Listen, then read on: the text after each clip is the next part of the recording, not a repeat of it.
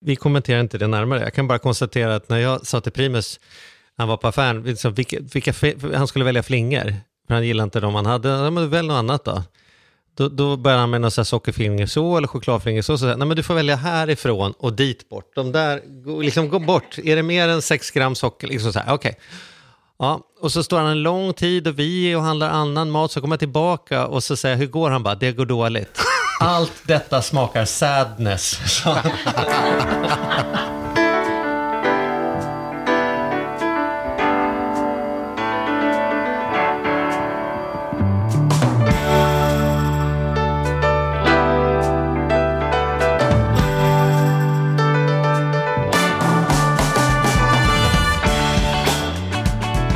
och välkomna till Ekonomi på riktigt med Charlie och Mattias. En podcast ekonomi som vi gör varje vecka, varje vecka, varje vecka. Eller hur Mattias? Ja, vi kan väl säga att vi kommer varje vecka på tisdagar helt ja, enkelt. Ja, ja, det där kunde det man... Känns ja. så, det är så, ja, det är så härligt när, när eh, vi får eh, jag spelar in, det, jag vet inte, det, det lyfter mig. Det lyfter veckan på något vis. Ja, vad bra att du känner så. Märker du något nytt på ja. mig idag? Ja, jag, jag måste säga det. Alltså, jag tycker ju att du Sen, alltså du gjorde ju en stor förändring i ditt liv med massa sköna saker. Alltså dels ja. framförallt så började du liksom, inte bara att du, att du började träna och du rasade i vikt och du liksom eh, sådär. Så, så fick du ju också en liten skön style tycker jag. Du började liksom dressa dig snyggare, du började bry dig om hur du såg ut. Ja. Och sen så, sen la du ju så här på, men så här, nu har jag hyllat nog. Men den där muschen som du började la till med, den, den ja. var jag lite delad i. Jag tycker att den var cool. Gustav den andra Adolf-looken. Jag har tänkt och jag bryr mm. mig. Mm. Men den, den gjorde dig faktiskt 10-15 år äldre, måste jag någonstans säga. Så att jag, jag, jag fick en sån här... Jag varit lite glad när jag såg dig idag. Just det. Alltså, det måste jag säga. Jag tycker du, du, du, du var, det var balt med muschen, men det var inte... Men nu är den inte, borta.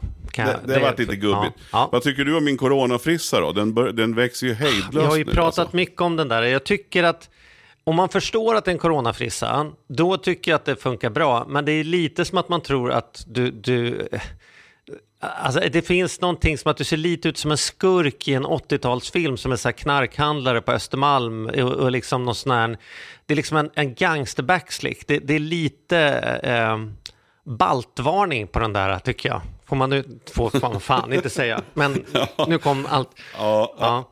Mm. Men jag kanske får skaffa någon sån här mössa där det står så här, istället för bad hair day så står det så här corona hair eller någonting. Jag Precis. inte. Men, ja. eller, så får väl, eller så får jag väl klippa mig snart då. Ja. Ja, det får du det faktiskt göra som du vill. Det är ju ingen skönhetspodd, men i mitt fall var rykte mustaschen av en enda anledning och det var att jag satt i bastun med Andrea och så, fråga, så liksom bara fick jag upp en feeling, så jag sa så här, pussas inte vi mindre nu än vad vi gjorde förut? Jag tycker tycker det är för lite pussar. Och då var hon tyst en stund och sa så här, ja men det stämmer nog, det är fan det har blivit mindre pussar. Så sa jag, ja men vad ska vi göra då? Så sa hon, ja, det där mustaschvaxet hjälper ju inte, det är inte skitgott kan jag säga. Och när du inte har mustaschvaxet i, då hittar man knappt munnen i det där draperiet liksom. Och det, hon behövde inte säga mer, jag säger, jag fattar, jag gör mig ju snygg till stor del för att få pussa henne och om jag inte får pussa henne då är ju liksom snyggheten ganska eh, mindre intressant i alla fall. Så det, ja. jag, jag, gick till, till min barberare som ju har mer investerat i min mustasch än vad jag har. Eh, och sen så sa jag, nu, nu har jag dåliga nyheter här, nu behöver vi ta bort den här mustaschen.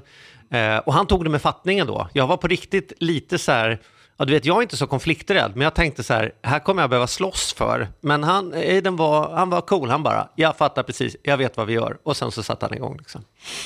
Ja, ja mm. snyggt. Ja, men då har vi fått ordning på det där, ja, helt enkelt. Ja, jag ber bra. alla lyssnare om ursäkt om ni tycker att det har sett förjävligt ut. Nu är den borta i alla fall och jag ser åter ut som 46 och inte 76. Mm, så är det. Nu Precis så är det. Nu är inte vi en... Nu en ålders eller skönhetspodd. Vi är ju en ekonomipodd och eh, vi ska prata om en jädrigt intressant konsumtionsgrej idag. Vi får väl se lite vad vi tar vägen. Det här har jag ju både mycket pepp på och lite fördomar liksom. Mm. Var är du någonstans jag, i ämnet? Nej, jag är ruggigt, ruggigt pepp. Alltså jag tycker det här är så, så spännande. Alltså ja. på riktigt. Ja. Så att jag Ja, får, vi får se. Vad, det ska bli intressant att höra dina fördomar eh, också, eh, mm. faktiskt. Mm. Men eh, jag kan möjligen ha en fördom och det kommer då till den biten som just är ekonomi. Så vi får se vart vi landar. Men vi börjar ja. med nu och välkomna ja. in mm. Tom Johansson från Hooked Foods. Välkommen!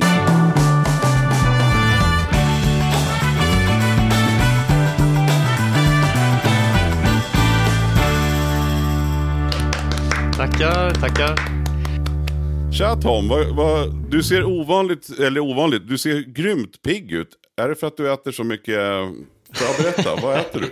Ja, otroligt. Men Charlie frågade precis vad jag åt till frukost här. Det jag brukar alltid börja med en, eh, en vegansk smoothie med lite, med lite grönkål och liknande. Eh, och sen så äter jag ju vegetariskt. Jag tycker verkligen att det, det höjer liksom energin, för mig i alla fall.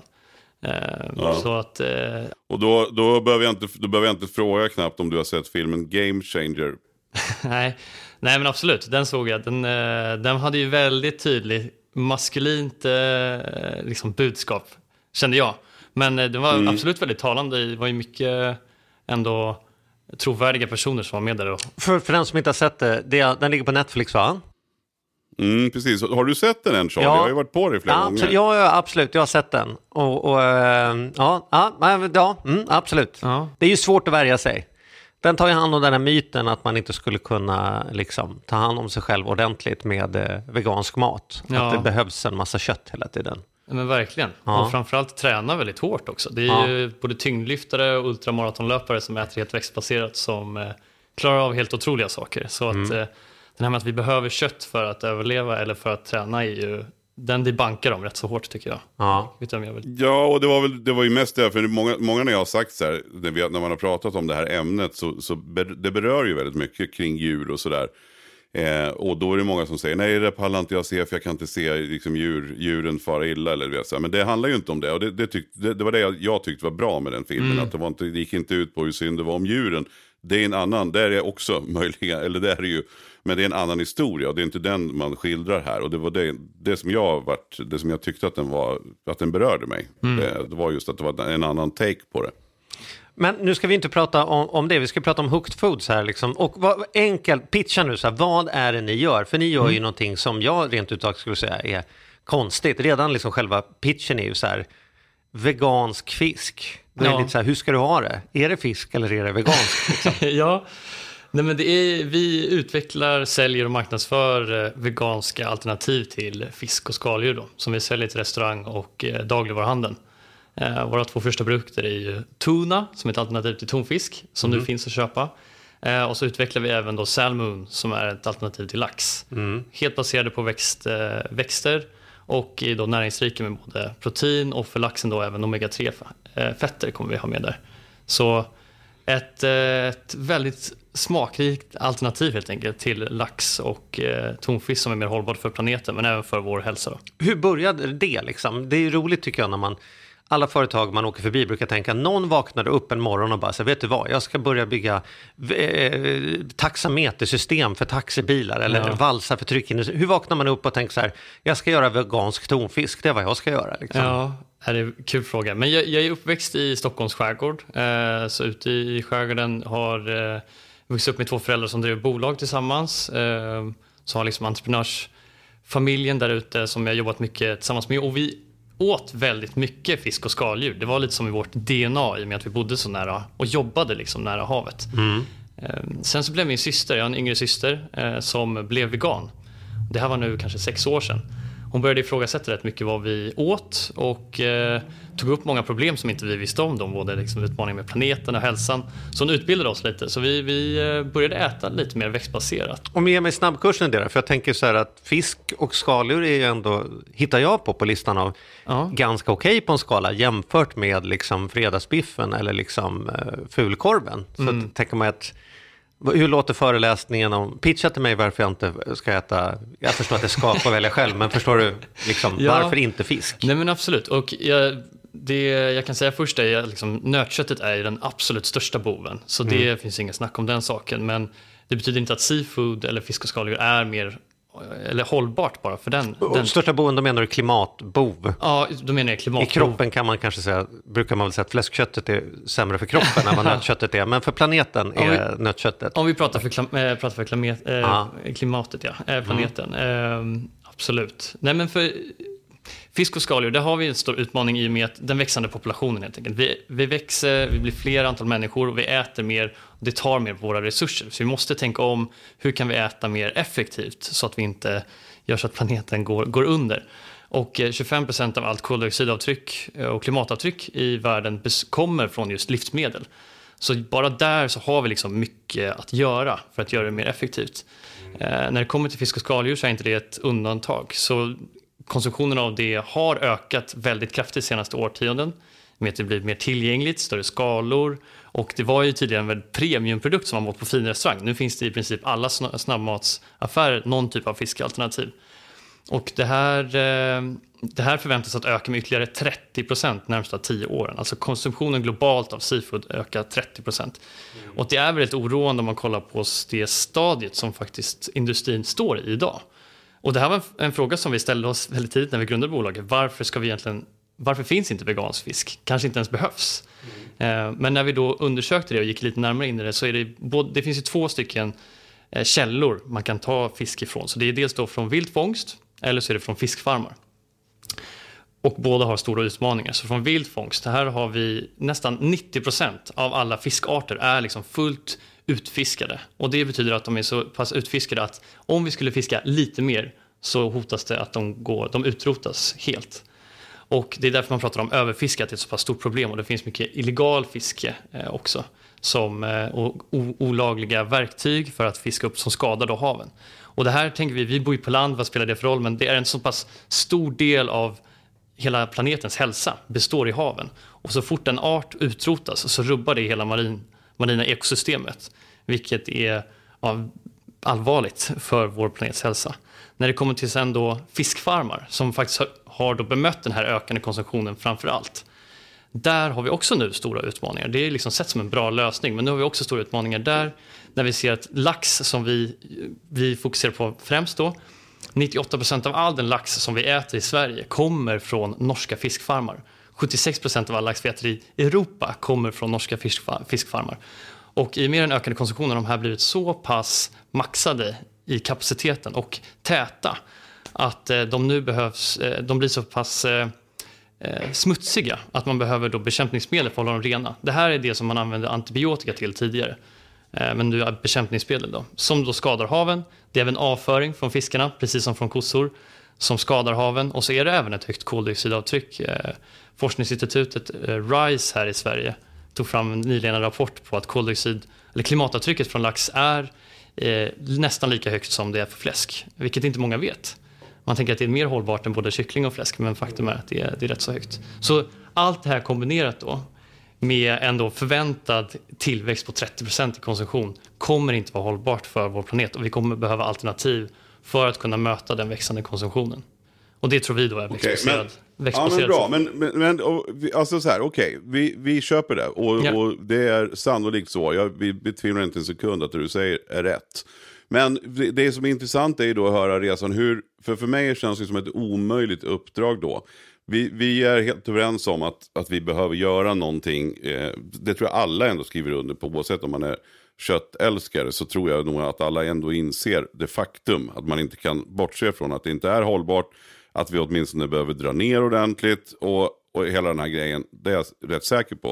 Och jag, kan, jag måste också bara lägga in här att, att min, min son är i princip, ja men han är veg, vegetarian på något sätt. Han äter absolut inte kött eller så. Och här till, till jul i år så är det så här, jag är ju så här, Janssons frestelse. Jag har inte levt en julafton utan Janssons frestelse. Men, men då vart eh, eh, det, eh, i år vart det ett veganskt julbord, och vilket var otroligt kul. Och bland annat då så, så alternativet till Jansson var att han körde med havregrädde och auber, aubergine istället. Eh, istället för då som, som eh, ansjovisen. Och det, det, ja, och det var rebisbjällen var, var, var tofu och det var, det var eh, skinkan bestod av kålrot som var kokt i ginger ale. Och, ja men du vet, det var, det var en massa härligt. Och det funkar ju. Jag måste säga att jag varit superförvånad och det kändes ju jädrigt kul och bra på alla sätt och vis. Liksom.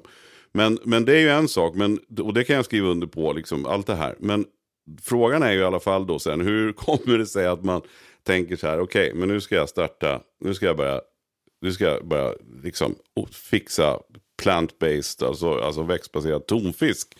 För mig känns det som en sån här, hur ska man kunna göra det? Det måste krävas alltså, fabriker eller liksom hur, hur, hur kan man producera? Du måste berätta hur man vågar ta, tar man in riskkapitalister då? Jag, för, för, min, för, för min den här lite så här, det som jag, det som jag sa inledningsvis som, som jag är lite så här, som jag tycker är lite synd, det är ju då att jag äter ju till exempel, jag, jag älskar de här Beyond Meat-burgarna till exempel, som, som finns att köpa. Och de, men de är ju från USA liksom, och då ska de flyga till mig och sen så kostar det 60 spänn för två stycken burgare, så det är liksom dyrare än kött till och med. Och jag kan ju förstå att det är så, jag är beredd att betala mer, men för att vi ska nå gemene man så, ja. Så nu vart det många frågor i ett här. Så att vi börjar med kanske fråga nummer ett då. Hur, hur, hur, hur, hur gör man då? Hur, hur har ni dragit igång? Ja. Hur, ja, men det, är bra, det är en bra fråga och eh, vi... Eh, vi alltså det, det är egentligen fantastiskt hur mycket man, information man kan få från andra, eh, andra personer som faktiskt är experter.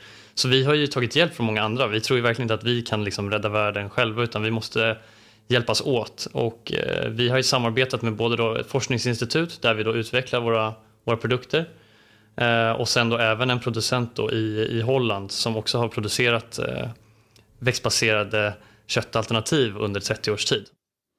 Jag tänkte säga, men holländarna är väl ganska duktiga. Jag var i Amsterdam i somras, eh, eller förra sommaren var det väl. Ja. Och ja, det var innan, pre-corona som man brukar säga. Men då var jag ju nere och där finns det ju sådana otroligt balla ja. eh, snabbmatställen och så här veganska som är. Men visst är det så, man är ganska snabb, eller man är långt fram i Holland på, den, på de grejerna. Va? Ja, de har varit superduktiga faktiskt eh, och är lite av ett eh, ett mecka just nu när det kommer till växtbaserade proteiner i, i Europa. De har kommit väldigt långt, absolut. Mm. Men, hur, men du, liksom, du hoppar över steget innan. Jag förstår mm. att det finns ett forskningsinstitut som ni har tagit hjälp av. Det finns en produktionslina i Holland och så vidare. Men hur lät mötet när ni satt er ner och sa så här, vad ska vi göra då? Ja, ja, vi gör växtbaserad tonfisk liksom. Ja. Det, det, det liksom, hur blev det det av allt du kunde syssla med i ditt liv? Ja, Nej, men jag, vi, vi började faktiskt med en växtbaserad räka som vi ville skapa till en början. Ja. Vi eh, drivs ju väldigt mycket av att göra så mycket totalt impact som möjligt. Ehm, och, liksom... och räkorna är ju typ värst vattenkonsumtion per odlad eh, kilo pro, liksom protein. Va? Ja, det har man ju fått lära sig. Precis, ja. är, räkan är ju det enda som kanske är värre då än nötköttet. Ja. Eh, så klimatmässigt. Såna, I alla fall sådana här jätteräkor. Eller såna ja. Liksom så här. ja. Mm.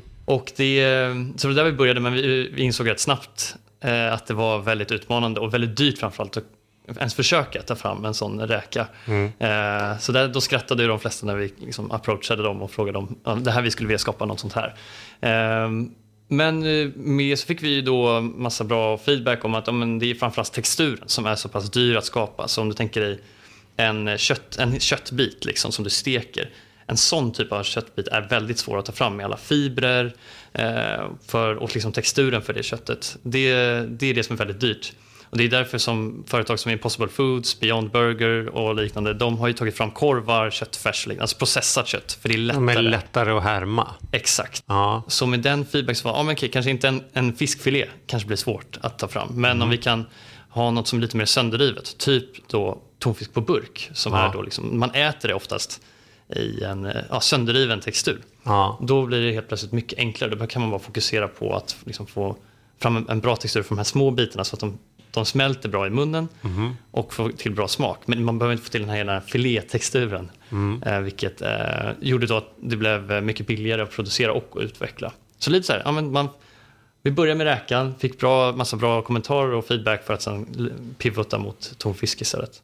Men när du började med räkan? Men börja liksom, ja. jag måste bara, för ni har ju inte stått i ditt, ni har väl inte hyrt en sån här skol, skolhem, hem, vad heter det?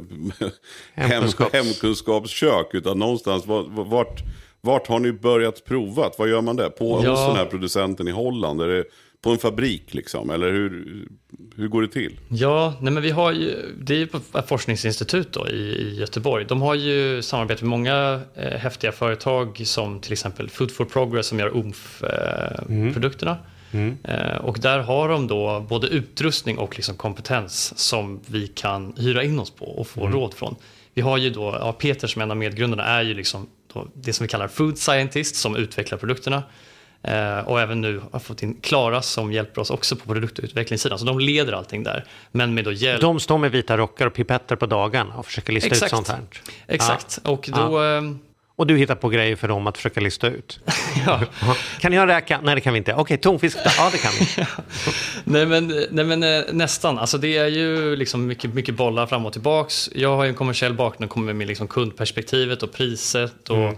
Mm. och vad konsumenterna faktiskt tycker och, eh, och sådär.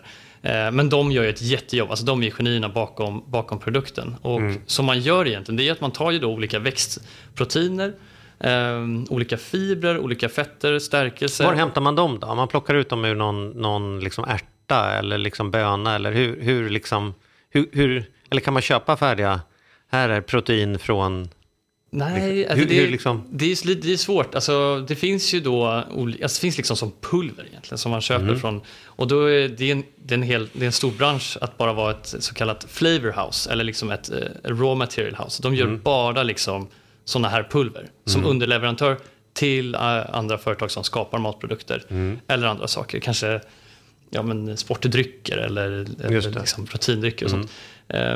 Men vi, och då kontaktar vi egentligen dem och så får vi samples från dem som vi testar i vår produktutveckling. Och här, det spelar jättestor roll om man köper in ett sojaprotein till exempel från, från Tyskland eller från eh, Ukraina eller från USA eller från Kina. Det kan, liksom, det kan variera väldigt mycket i bara i kvaliteten. Mm. Eh, så att man testar olika varianter tillsammans och så har man då en, en, process som kallas extrudering. Och det är där man liksom skapar texturen.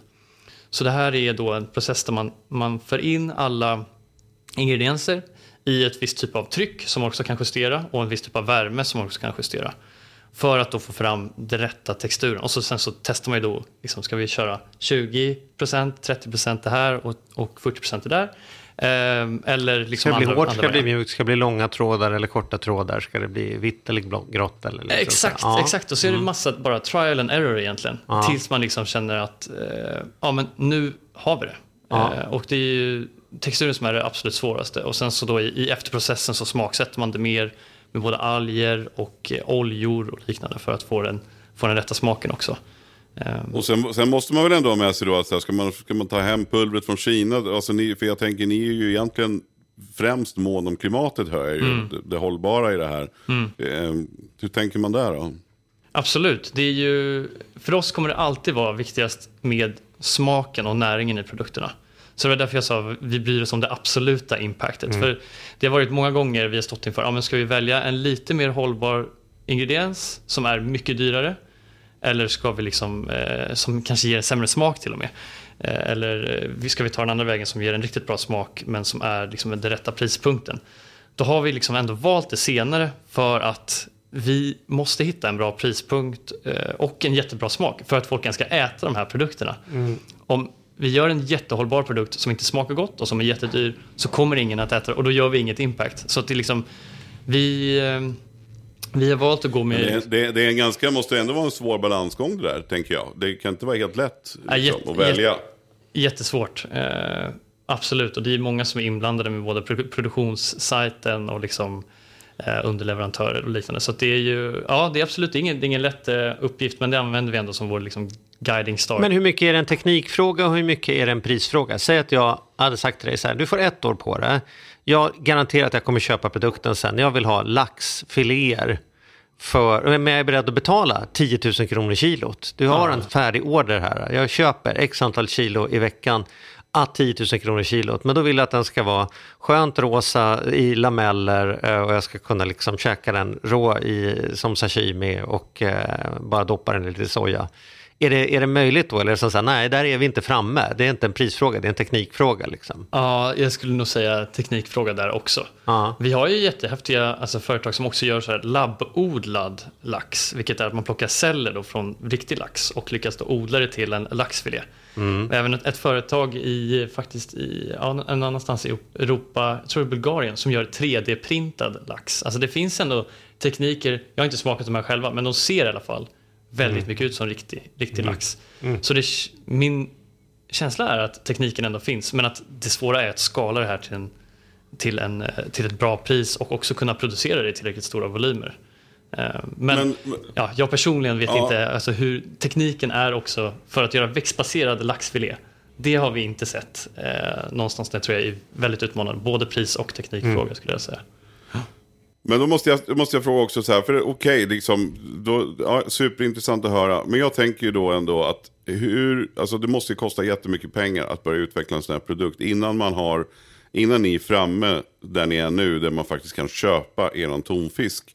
Så har det ju som, du, som vi förstår varit en lång väg och det kan ju inte vara billigt att hyra in ett sånt här science team och det, det är mycket tester, trial and error som du säger. Eh, men, men hur har ni lyckats finansiera hur, hur lyckas man, får man, har ni kört någon sån crowdfunding eller har ni, har ni tagit in investerare eller hur ser bolaget ut? Hur ser mm. strukturen ut kring Hooked Foods? Ja, eh, till en början så var det ju, vi tog ett Almi-lån eh, som startup-lån, 200 000 kronor och sen har vi även fått bidrag eh, från olika acceleratorer och liknande. Så fick faktiskt ett bidrag Eh, på 200 000 från en accelerator. Liksom helt, eh, bara för att de, de trodde liksom på eh, växtbaserade protein och vill hjälpa de, de bolagen som, som kämpar med att utveckla bra produkter där.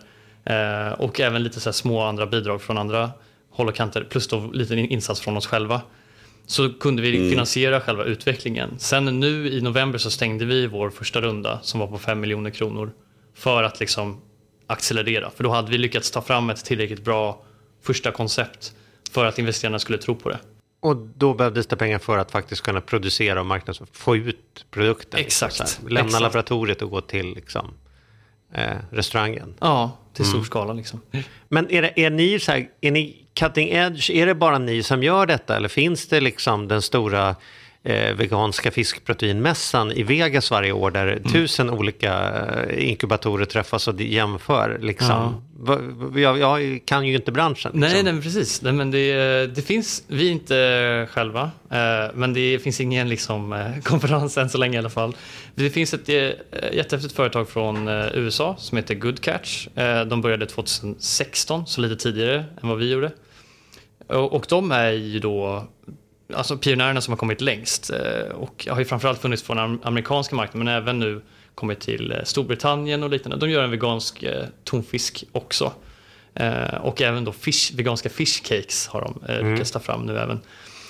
De, och deras produkter är liksom, smakar bra, smakar helt okej okay i alla fall.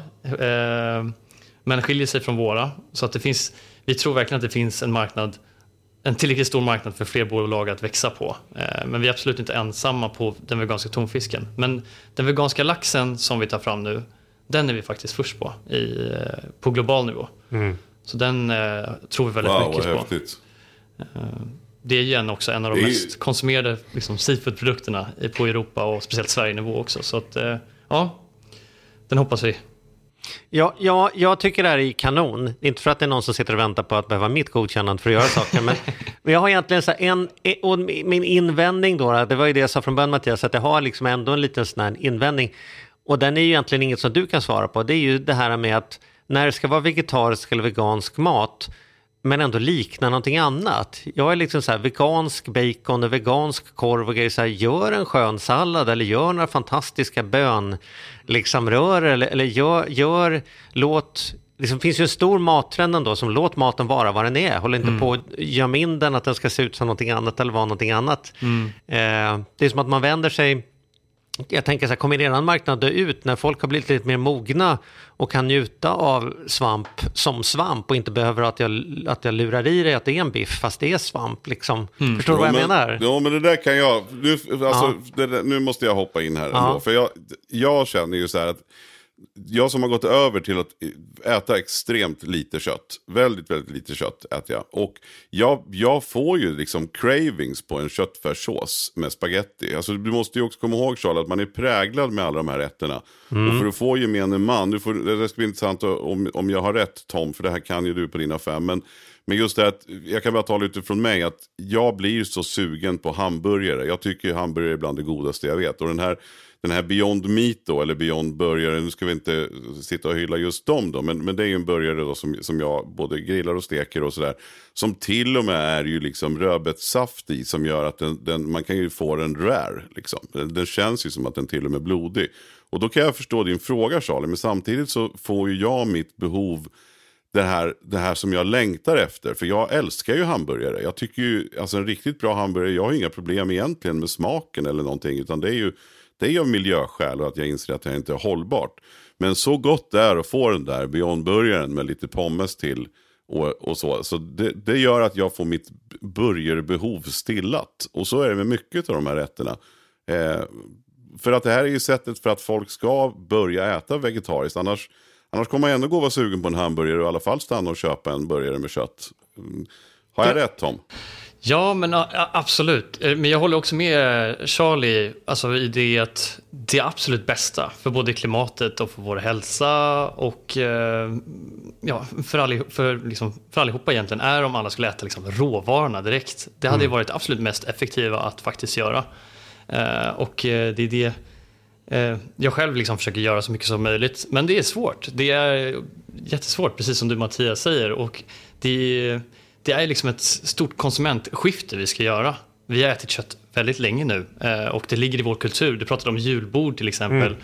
Där, bara där, är ju, där tycker jag nästan det känns som absolut svårast att liksom lämna köttet, för det har sån stark eh, emotionell eh, connection i, mm. i, en, i ens liksom bara identitet och ens barndom, vad det nu än kan vara. Att det är väldigt svårt att liksom bryta den trenden och helt plötsligt så ska man lägga ett, ett kolhuvud eller liksom mm. ett salladshuvud mm. istället där för mm. julskinkan. Det eh, kräver eh, väldigt mycket, liksom, eh, då ska man vara väldigt committad till liksom, planeten och klimatet. Och de flesta ser ju inte riktigt hur pass mycket det påverkar det man äter i klimatet. Så därför vill vi ju sänka barriären så mycket som möjligt eh, genom att skapa de här växtbaserade hamburgarna, växtbaserade fisken så att vi gör det så enkelt som möjligt för alla att äta mer hållbart.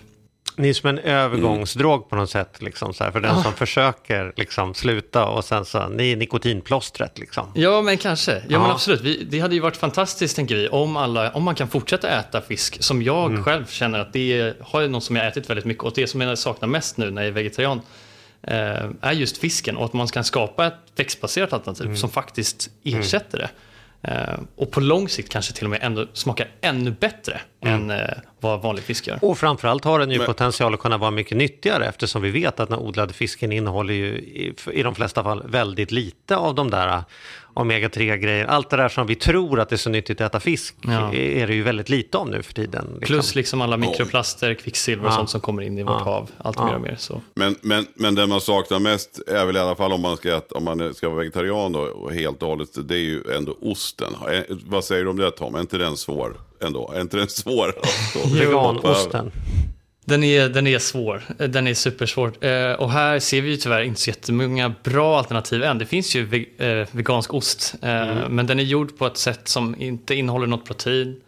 De flesta nu då. Det, är några, några kul startups. Ett annat i Sverige här faktiskt som heter Nocco Foods som håller på med en med riktigt, det är verkligen en lovande alternativ till, till ost. Då. Men det som, gör, det som gör det så svårt med ost är det är ett protein som heter kasin. Det här, nu är jag lite ute på hal is här, för det här är mm. inte vår, vår del. Men den, Vi kommer inte syna dig på det här. Men om någon lyssnare liksom kan, ja. kan eventuellt ja. syna mig här. Uh, att det är just den här hur den smälter, hur osten beter sig när den liksom jäser och liknande. Det är så otroligt svårt att återskapa. Så just nu finns det inte några jättebra alternativ för för... Men kommer du att ge dig in i ostbranschen när du känner att du har bemästrat fisken tror du? Eller kommer det jag... finnas en produktlina som... Nej, det tror jag inte. Eh, vi vill liksom bli, vi fokuserar på fisk framför ja. allt. Eh, och så finns det andra som vi gör ost. Nej, men alltså, jag, jag köper ju allt detta. Det är bara att jag är lite gubbig och tänker lite så här. Jag tänker att det är lite konst, eh, fuskpäls. Mm. Tänker mm. jag. Det är så, så här, leopardmönstrad, går folk på stan så säger man så här, är det schysst då? Liksom, Nej men det är ingen leopard, det här är bara fusk. Bara, jo men du sänder ju ändå signalen att det är lite sexigt att gå omkring i leopardmönstrat. Så att jag menar, du hotar leoparderna på sätt och vis ändå mm. genom att du sprider vidare en kultur av att det är lite coolt med päls, fast mm. din är fuskpäls. Så jag menar, det, det, är liksom, de här Beyond Burger gör ju, en ny generation växer upp som kanske inte hade ätit burgare gör ju det. Och jag förstår att nu är jag verkligen ute efter att liksom överdriva och sätta mm. dit. Men det, det, finns ju den där, men ser man det som ett nikotinplåster, då blir det ju någonting annat. Jag äter ju fortfarande kött, så jag är ju verkligen den sista. Jag går omkring och dödar, dödar pälsdjur liksom här, så jag ska inte, verkligen inte hålla på och sitta på några höga hästar. Men det är liksom ändå intressant. Uh -huh. Hur är det med naturligt då? Hur tänker man där?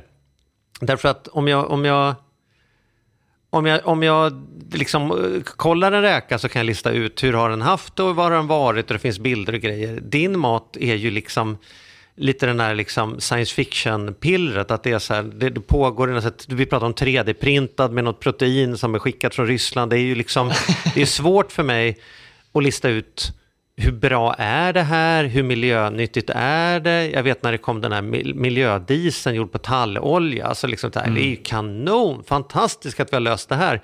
Ända tills man börjar, när jag pratar med lite folk så säger jo men talloljan var inget vi hällde ut tidigare, den har vi använt till annat som vi nu inte gör. Vi gör en sämre produkt, diesel, istället för att göra liksom fina saker som gjorda talloljan tidigare. Eller palmolja och helt plötsligt så gjorde vi stora, ja men rätt soja, snacket. Ja, ja, ja, bollen är hemma nu gubbe.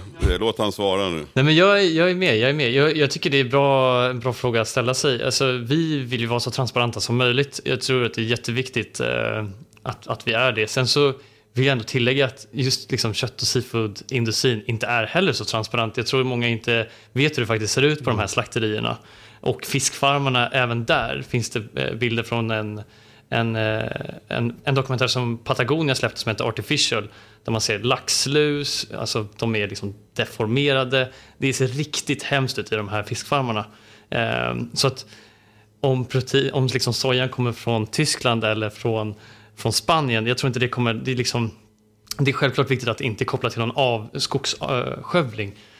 Här är en annan väldigt intressant fakta som inte så många vet. Det, är att liksom, det finns ju problem alltså, i, eh, med att liksom soja och palmolja plantage eh, tar över liksom Amazonas. Man skövlar skog för att producera mer soja och palmolja. Men det som många inte vet är att 86 procent av all den skogsskövling som sker eh, på grund av soja är för att det ska bli djurfoder till köttindustrin. Mm. För att den ska vara så pass billig som möjligt så att man kan producera kött så pass billigt som möjligt. Eh, och eh, för att ett, helt, ett djur, det är det som är så synd med kött, köttindustrin, den är så pass ineffektiv. Ett, helt djur, ett djur ska äta ett helt liksom, liv, eller inte ett helt liv, men i alla fall som blir tillräckligt stora för att man sen ska slakta dem. Den, de sojabönorna kan vi ta direkt istället och skapa ett köttalternativ. Då är det mycket mer effektivt än om man ska liksom föda upp de här djuren. Eh, och så det är därför då, ja, om man vill göra någonting bra för liksom, klimatet så är verkligen liksom, växtbaserad kost det absolut eh, bästa man kan göra. Men eh, Svarar jag på alla dina frågor? Men, nej, det var ju en taskig fråga då, från början. Så det var... Men åter, åter, åter till ekonomin då. Vad, vad, vad får man ge som konsument för Alltså kilopriset på eran tonfisk om man jämför med att du går och köper en burk. Mm. Eh, Går den att köpa på ICA som burk? Det gör inte det va? Nej, inte än. Eh, mm. Vi jobbar på en, en, konsument, en produkt till butik eh, just nu. Eh, så att vi hoppas att komma ha, ha det tillgängligt till, till hösten förhoppningsvis. Men just, just nu är det bara restauranger då. Så där har vi Mahalo, Hawaii Poke och ett ställe som heter Kaiso också. Så det är tillgängligt i Stockholm, Uppsala och Malmö. Men annars så är det butik förhoppningsvis till, till hösten. Mm. Mm. Spännande. Mm. Men frågan var, vad kostar det då? Vad men, kostar men, men vad tror du att det konsumentpriset? För jag, menar, jag, jag är beredd att betala lite mer, möjligen. Men jag kan ju inte betala dubbelt så mycket. Eller, eller jag kan, men, kan men just för att det ska funka. Kommer ni kunna matcha? Liksom, hur tänker ni där kring konsumentpriset? I, tillbaks till liksom vår grundvision om vad vi vill skapa är ju, och göra så mycket impact som möjligt, är ju att hitta ett pris som är verkligen jämförbart med den traditionella tonfisken eller laxen. Mm. Eh, men eh, faktum är att vi är ett, rätt, vi är liksom ett startup och vi har inte den skalan som den här tonfiskindustrin, om vi tar det som exempel, Förstås. har liksom tagit fram under flera, de senaste hundra åren. Mm. Där är vi inte än, eh, eftersom vi lanserade i, i måndags. så att vi vill gärna ta oss dit. Vi, tror, vi vill absolut liksom sänka prisnivån för att göra det så tillgängligt för så många som möjligt. Eh, just nu är det tyvärr inte möjligt, så nu är den premium eh, och den ligger väl ungefär ja, men, ska jag säga 50 till 80 procent liksom dyrare ändå än vad, än vad traditionell tonfisk är i dagsläget. Ja, men det var ju inte så. Alltså, mm. Det skulle kunna vara tio gånger dyrare också. Så att jag var ändå förvånad nu. Så ja. 50-80% dyrare än vanlig tonfisk. Ja, ja. Det, är, det, är liksom, precis, det är inte de här 10 000 kronorna i alla fall Nej. per Nej. kilo. Mm. Men, men då, då, och kom ihåg nu, kära lyssnare, vart ni hörde det här först nu. Mm. Så hur man nu vill, om man nu vill eh, supporta er Hooked, man kan gå in på Instagram och då heter ni Hooked Foods. Eh, hur ska man annars följa er? Kan man vara med och investera i ert bolag? Kan man, vad, vad skulle du vilja säga till våra lyssnare? Hooks matkasse. Hur kan vi supporta er? ja, vad snällt. Eh, men vi, ja, man kan ju läsa på mer om oss på hookedfoods.com. Så följ oss gärna på Instagram, vi har precis börjat posta lite där, så Hooked Foods. Och även LinkedIn postar vi rätt mycket, där heter vi också Hooked Foods. Då. Mm.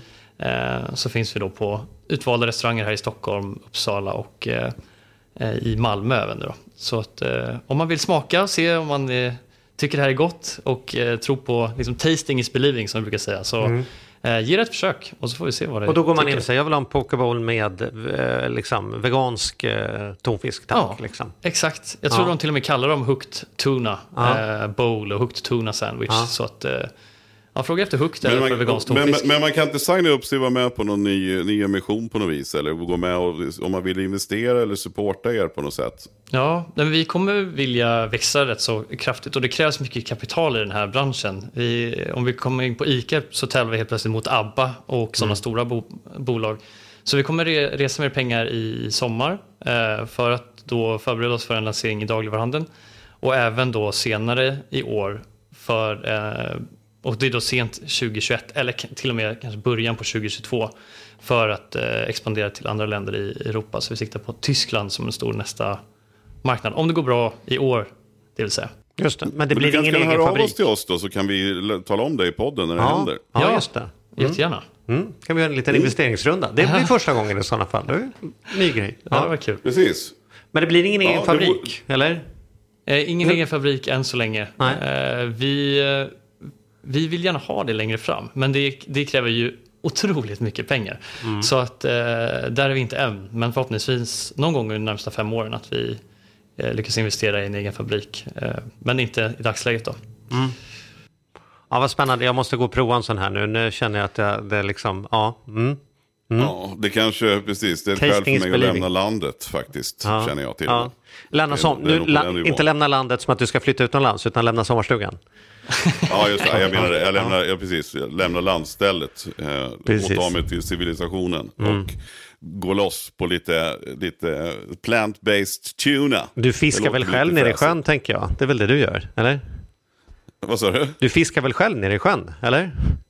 Ja, ja, det ja. gör jag. Ja. Absolut. Mm. Det blir en och annan gös faktiskt i, i sjön Boven. Så mm. jag tycker ändå att jag känner mig hyfsat hyfsat eh, klimat. Jag tycker inte att det, ja, men det känns bra att gå ner med sitt eget spö och dra upp någon fisk då och då. Mm. Det funkar. Men, så, men så... så, finns det ju mycket, mycket viltkött här också. Men det är en annan fråga är, som man kan ta en annan gång. Det tar vi en annan gång. Men ja. alltså, Tom, det alltså, var roligt att höra en sån entreprenörskänsla. Och, och alltså, väldigt, väldigt spännande. Jag tycker alltså, fantastiskt att, man, att ni tar de här initiativen och vågar göra det. Och, och, ja, det är otroligt beundransvärt alltså. Mm. Jätte, mm. Jättekul att höra. Mm. Nej, vad roligt uh, att höra. Hoppas ni tycker den är god nu också. Det är ju det ja, ultimata testet. Ja, det vill ju till. Vi kommer rapportera i podden vad vi tyckte. Så ja, men gör, gör, gör ja, ja. ja, absolut. Ja. Nej, vad roligt. Vad superkul att du kom Tom. Vi kommer att hålla ett öga på er och följa er med spänning. Tack så jättemycket. Ja, tack för idag. Tack. Tack för idag. Vi hörs om en vecka. Vinke vink.